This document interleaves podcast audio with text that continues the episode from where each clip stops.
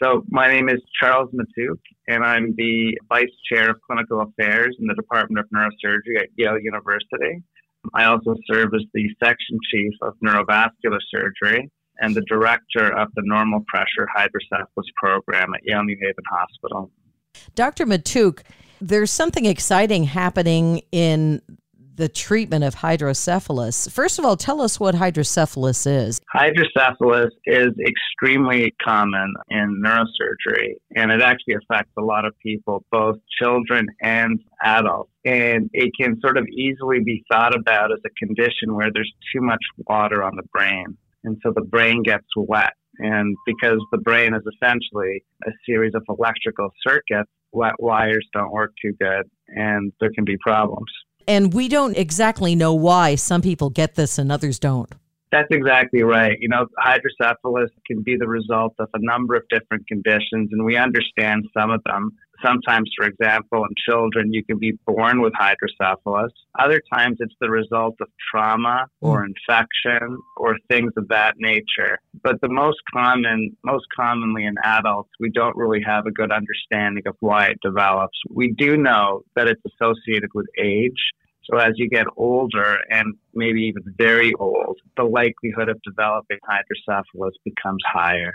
There is something called NPH, and that is related to dementia and hydrocephalus. Could you explain that? Yeah, so really what I specialize in is the adult form of hydrocephalus, the most common of which is normal pressure hydrocephalus. And we can think of normal pressure hydrocephalus as being what in medicine we refer to as a clinical radiographic syndrome. And so, unlike, you know, a sodium level where you can say somebody has a high sodium or a low sodium based on a single test, here we don't really have a good test to say whether or not you have NPH or normal pressure hydrocephalus. It's really a gestalt of a number of clinical and radiographic factors that when you put them together, establish the condition. And we can go through what those things are now if you like. Yes, please. I understand one of them is the gait, how a person walks.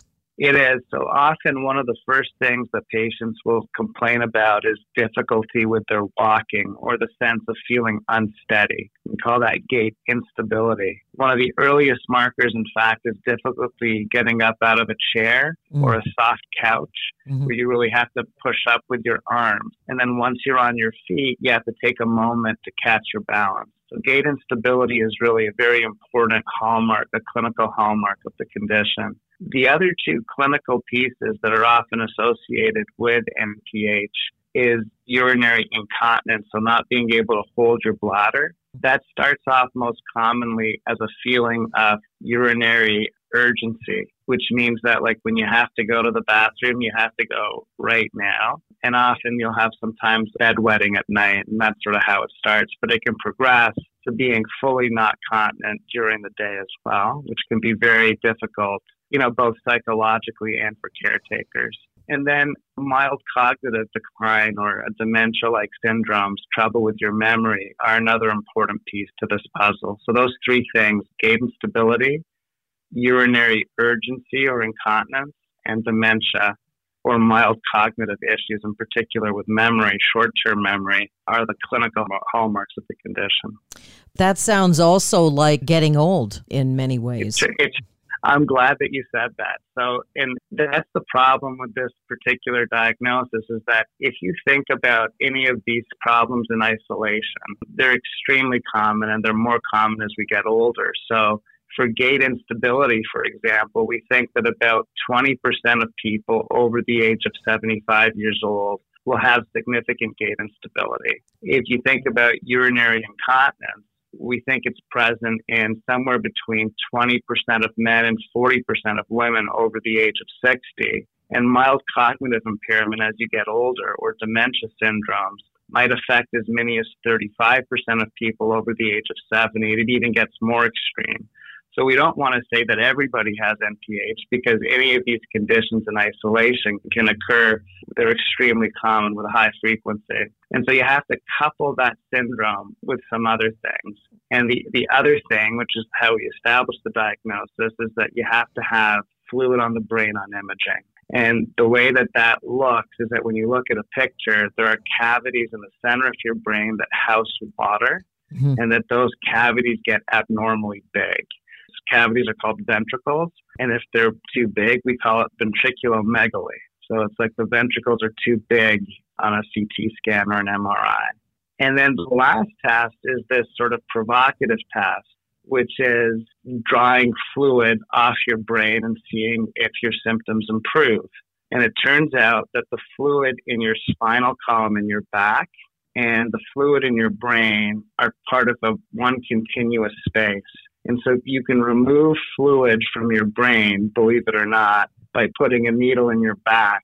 And if you do that and your NPH symptoms get better, then that's the last piece of the puzzle to establish the diagnosis. So it's the clinical triad plus big ventricles on a CT or MRI plus improvement when you take the fluid off your back and you get better.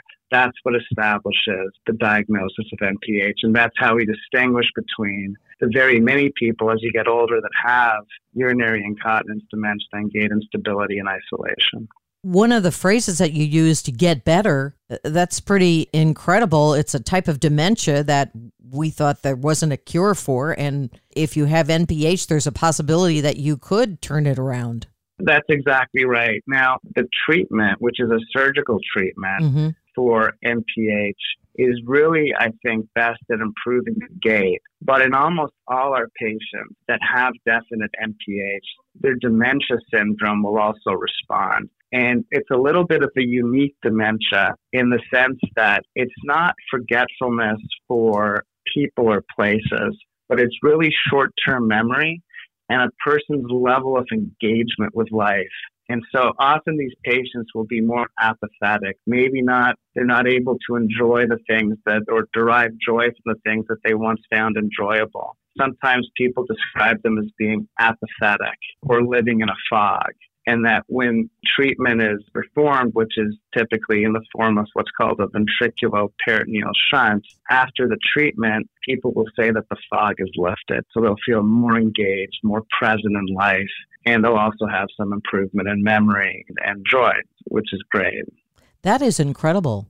You were talking about something new in the field of treating hydrocephalus it, there isn't a new conceptual. So, so, shunt surgery has been around for as long as neurosurgery has, and mm-hmm. it hasn't really changed very much in all that time. So, you know, well over 50 years.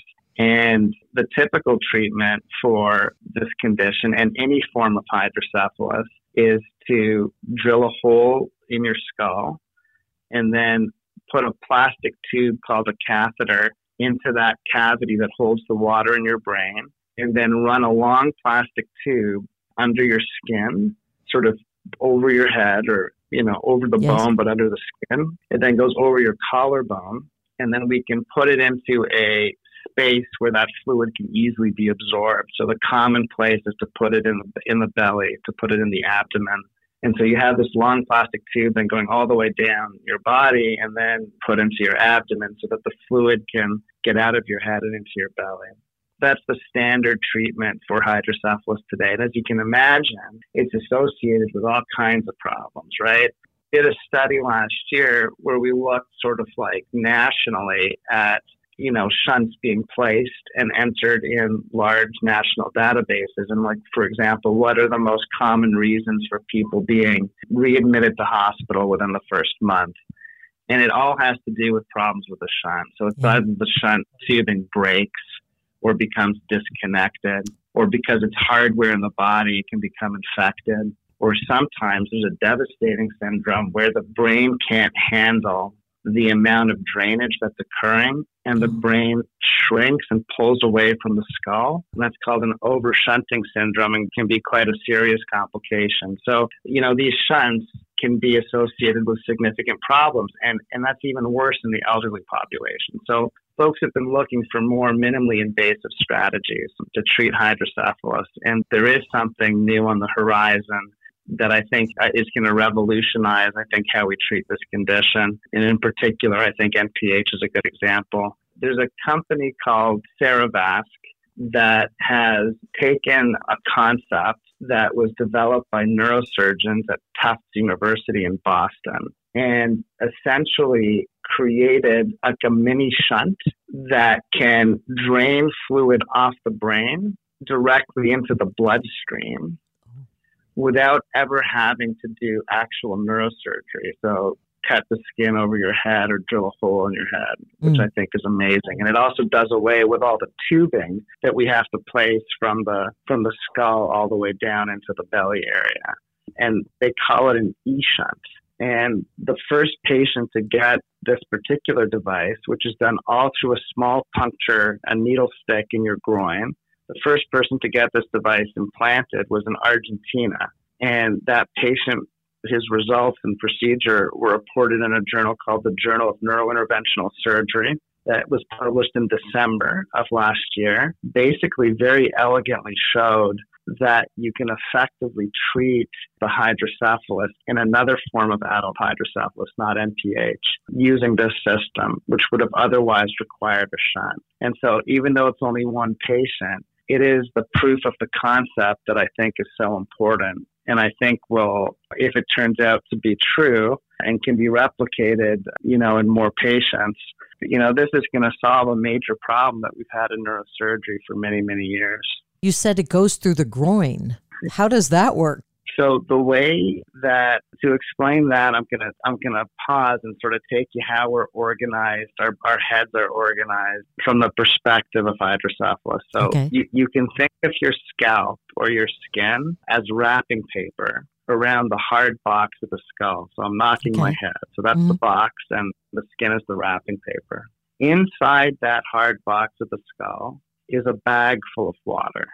And inside the bag floats the brain. And we're designed that way so that if you get in a whiplash injury, you fall down and you hit your head, that your soft brain doesn't smash up against the hard box of the skull. There's this buffer. And so not only is there fluid in the ventricles, which is in the center of the brain, but there's also fluid surrounding the brain that's sort of like housed in this bag, right? Yes.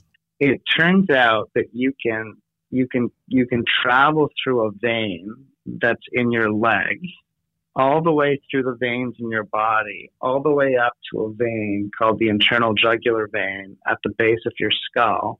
And then that internal jugular vein will will make a turn into the veins that actually drain the brain at the skull base. And if you can use a little needle to pierce the top of that you can create a channel between the inside of the bag, which houses the fluid, and the bloodstream, which is where you're sort of traveling from. And when you remove the needle, which is a very short little needle, you can leave behind a little plastic tube or stent that now keeps a formal communication between the fluid in your brain and your bloodstream. And because the fluid in your brain is under higher pressure than the pressure in your blood, the fluid in your brain will tend to travel out of your head and into your bloodstream. So effectively mimics what a shunt would do without having to have a shunt. It's an ingenious concept. And in fact, more closely replicates what happens normally physiologically in people. Whereas the way that that fluid is taken off the brain using the traditional shunt system is much more sort of non physiological and sort of brute force. So this is a much more physiological way of getting fluid out of the head and much more minimally invasive. Wow, that blows me away. Yeah, it, it is. It's a, it's definitely you know every so often there's a there's somebody has an idea that is truly novel, and that this would be one of them. Would this procedure be difficult to do? yeah, we don't we don't really know, but I will say that the skill set to deploy this technology in patients is the same skill set that's required to take out clots from the brain when you're having a stroke. I don't know if you've ever had anybody talk about that particular revolution on your show, but you know the the management of acute stroke syndromes has really been completely transformed over the last seven years. And so now there's a large number of proceduralists all around the country and the world, really, that have been trained to treat patients that are having acute stroke syndromes emergently. So there's actually a very large workforce of people that would have the skill set to deploy this shunt, which is, I think, one of the things that makes it such a great idea is because it's going to be so accessible to people. You're not going to have to travel to specialized centers to have this done it can really be performed by anybody who has what's referred to as neurointerventional training. I saw your video talking about new stroke treatments, and I'd love for you to talk to me to me about that in the future sometime. Yeah, it'd be my pleasure. That's really been I'm an, a neurosurgeon by training, and so when I was in training, neurosurgeons didn't really treat stroke. We treated bleeding in the brain or tumors or hydrocephalus or things of that nature, but stroke wasn't in our repertoire. And today, it's definitely one of the most common and certainly the most impactful thing that I do for a living. So that was another transformative technology that's come about during my lifetime. Yes, yeah. yes, let's do that. Thank you. Thank you. What's next? I guess we have to see a how that patient one does. The next step for the company is mm. to have it cleared through the FDA here in the US. We've been very lucky to be involved in the um, they call it pivotal. So it's the study that will establish safety of the device here in the U.S. And I think that the first devices will be implanted in the U.S. in the coming weeks at three centers around the country, of which Yale University is one. And I think where we go from here is, you know, this technology not only offers the potential to treat hydrocephalus, but it's really a new access to the brain without having to drill a hole in your skull. And so that offers the potential to sort of imagine all kinds of conditions that can be treated through a minimally invasive access route to the brain without having to do neurosurgery.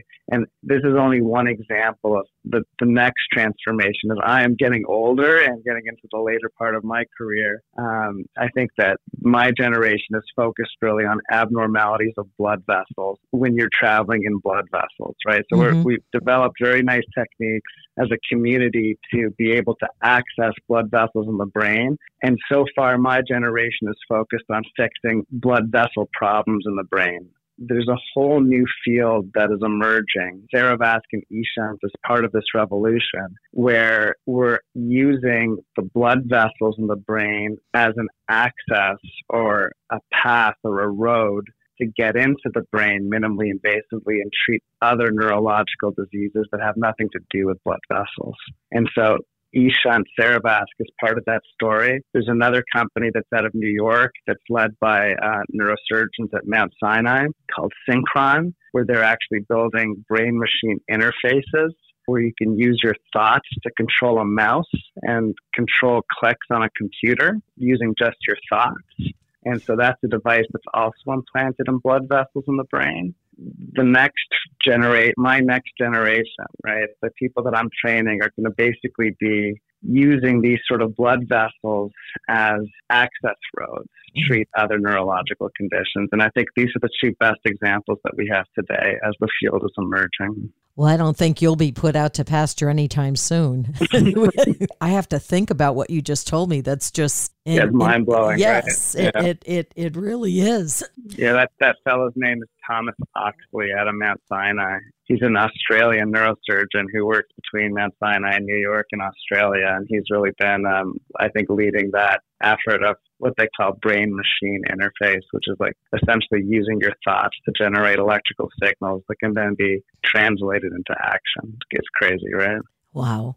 Well, this this has been enlightening to, to say the least and and down yeah, the road that, to talk about stroke stroke one is a great public service thing i think just yes. because it's it, you know people think that grandma had a stroke there's nothing to do you don't right. have to act with anything uh-huh. and that's totally not the case anymore you can completely reverse the symptoms of a stroke if you get to them early enough to, so people should really be aware that those treatments are available